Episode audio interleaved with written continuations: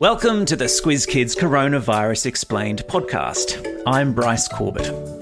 Now, if there's one thing we can all agree on about the coronavirus, it's how quickly it has crept up on us and how confusing and overwhelming it feels to many of us, adults and kids alike. And while there are plenty of people out there with an opinion, it's important that we listen to the people who know what they're talking about, like doctors and scientists.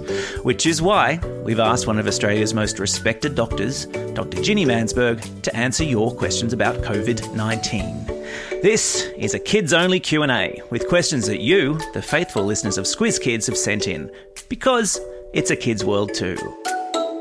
Dr. Ginni, welcome to Squiz Kids. G'day, Bryce. Let's get started first of all with the questions. The first one comes from Lila.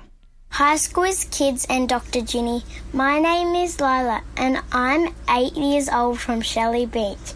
My question is what is a virus? Lila, that is an awesome question. So, at the end of the day, a virus is a bug and it's so small that you can't see it with your eyes. You need to see it not just with an ordinary microscope, but a super specialized microscope because it lives not next to your cells, but inside your cells, where it basically hijacks them for its own evil intent. And it uh, can give you something like a runny nose or a sore throat or a sore tummy, or in this case, a bit of a temperature, a bit of a sore throat, and shortness of breath. Thank you, Dr. Ginni. Now, we've got another question here from Rosie. Hi, Dr. Ginni. I'm Rosie and I'm 10 from Brisbane. My question is what is a pandemic? So, a pandemic has widespread between people in different parts of the world at the same time. So you've noticed with this one, although it started in China, right now we've got it in Europe, we've got it here in Australia, we've got it in America, we've got it in the Middle East, we've got it in Iran. And I hope it doesn't go any further than that, but we could see it really start to go gangbusters in Africa as well. And that's going to be really quite a nightmare. Okay, well, that brings us quite neatly to our next question from Elijah. My name is Elijah. My sister's name is Aliyah. I'm from Adelaide. I'm five years old. And my question is where did the coronavirus start? Have we had it before? How did it start? Elijah, you would not believe this, but you are asking the same question as many of the professors in the top universities all around the world. And guess what? We still don't really know. So the first place it was detected was in a province of China. So the Hubei province, and particularly the city of Wuhan, which is quite a big city. Excellent. We've got a question here from year three and four, Gundang class in Tacoma Public School on the New South Wales Central Coast and they are asking where did the name Corona come from? Well, some people were making lots of funny jokes about it being a Mexican beer, but it's got nothing to do with beer.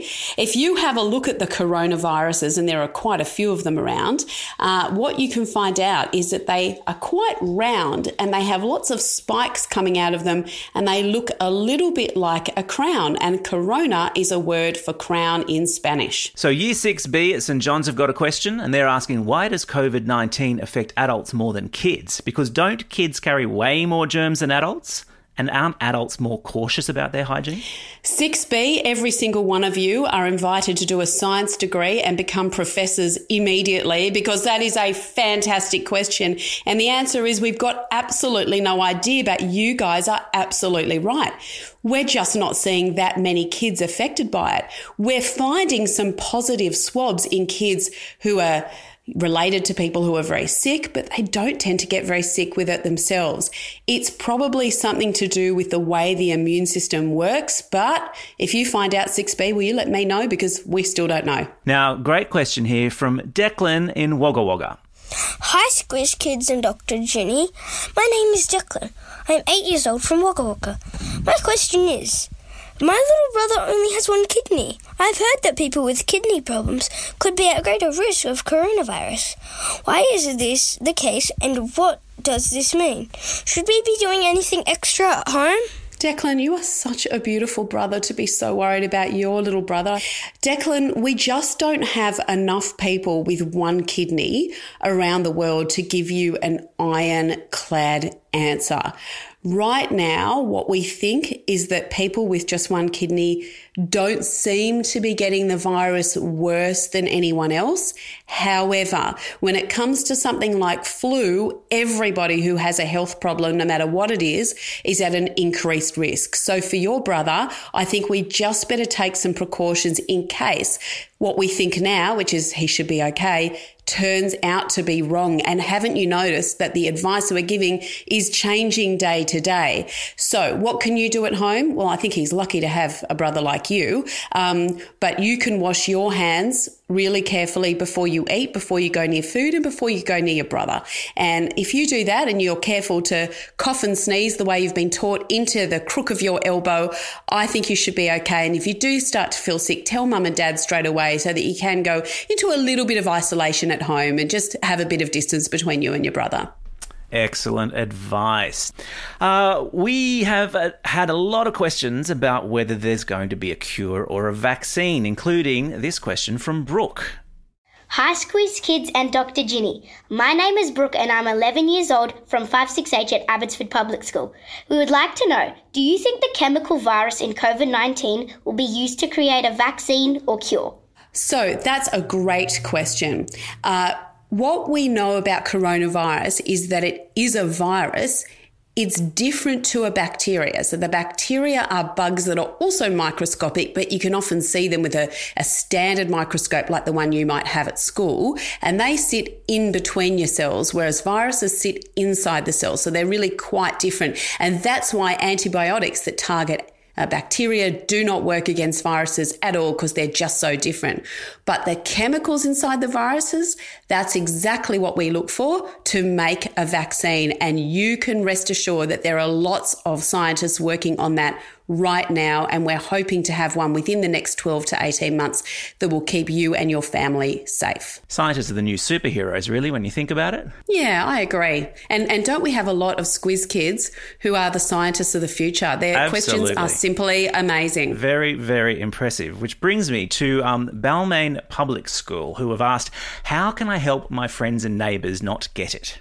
Oh my goodness, Balmain Public School. Can you move next door to me? I love that. um, so I think what we need to do is to listen to the advice that is being given to us by our governments who are really there to look after us. So if they say that we shouldn't be uh, going to school unless we absolutely have to, then let's do that. If they're saying that we need to be doing something that they're calling social distancing, so staying 1.5 meters away from people, let's do that. Let's wash our hands, especially before we eat. Uh, let's sneeze and cough responsibly and let's try and find fun things to do at home that don't expose you and your family members to the virus if it's out there. Excellent advice. Dr. Ginni, that has been fantastic. Thank you so much for being so generous with your time. I'm sure it's been very helpful to all of our listeners. And that's all, unfortunately, we have time for today. But before we go, Dr. Ginni, perhaps you can tell our listeners what are the most important things they can do right now to look after their health? So, I know kids have got heaps of energy and we've got to use that energy. So we're going to find some exercise routines on YouTube and to do with mum and dad. Let's get them um, off the couch as well and jump up and down and do lots of um, walking up and down the corridors and walking up and down stairs wherever you can. We're going to eat healthy food because I think sometimes it can be really tempting when you're stuck at home to just have party food, but party food's really good for parties. I think we'll put that on hold uh, for a little while. And we've got to tell each other lots of crazy jokes, right? We've got to stay laughing and happy. We want to listen to happy music, do happy dances, and stay really, really happy for mum and dad as well and for each other. And they're the best things that you can do for your health. Wonderful. Thank you, Dr. Ginni, so much for joining us. Thanks, Bryce, for having me. So there you go, everybody. Wise words indeed from Dr. Ginni Mansberg. Well, that's a wrap for Squiz Kids Coronavirus Explained. Thank you again to each one of you who sent in questions. I'm sorry we couldn't get to each and every one of your questions, but we hope that that's helped to answer a lot of the queries you may have had. Don't forget, Squiz Kids, your daily news fix, is available for download every morning from 7am. Now, get out there and have a most excellent day. Over and out. Squiz Kids is proudly supported by the Judith Neilson Institute for Journalism and Ideas.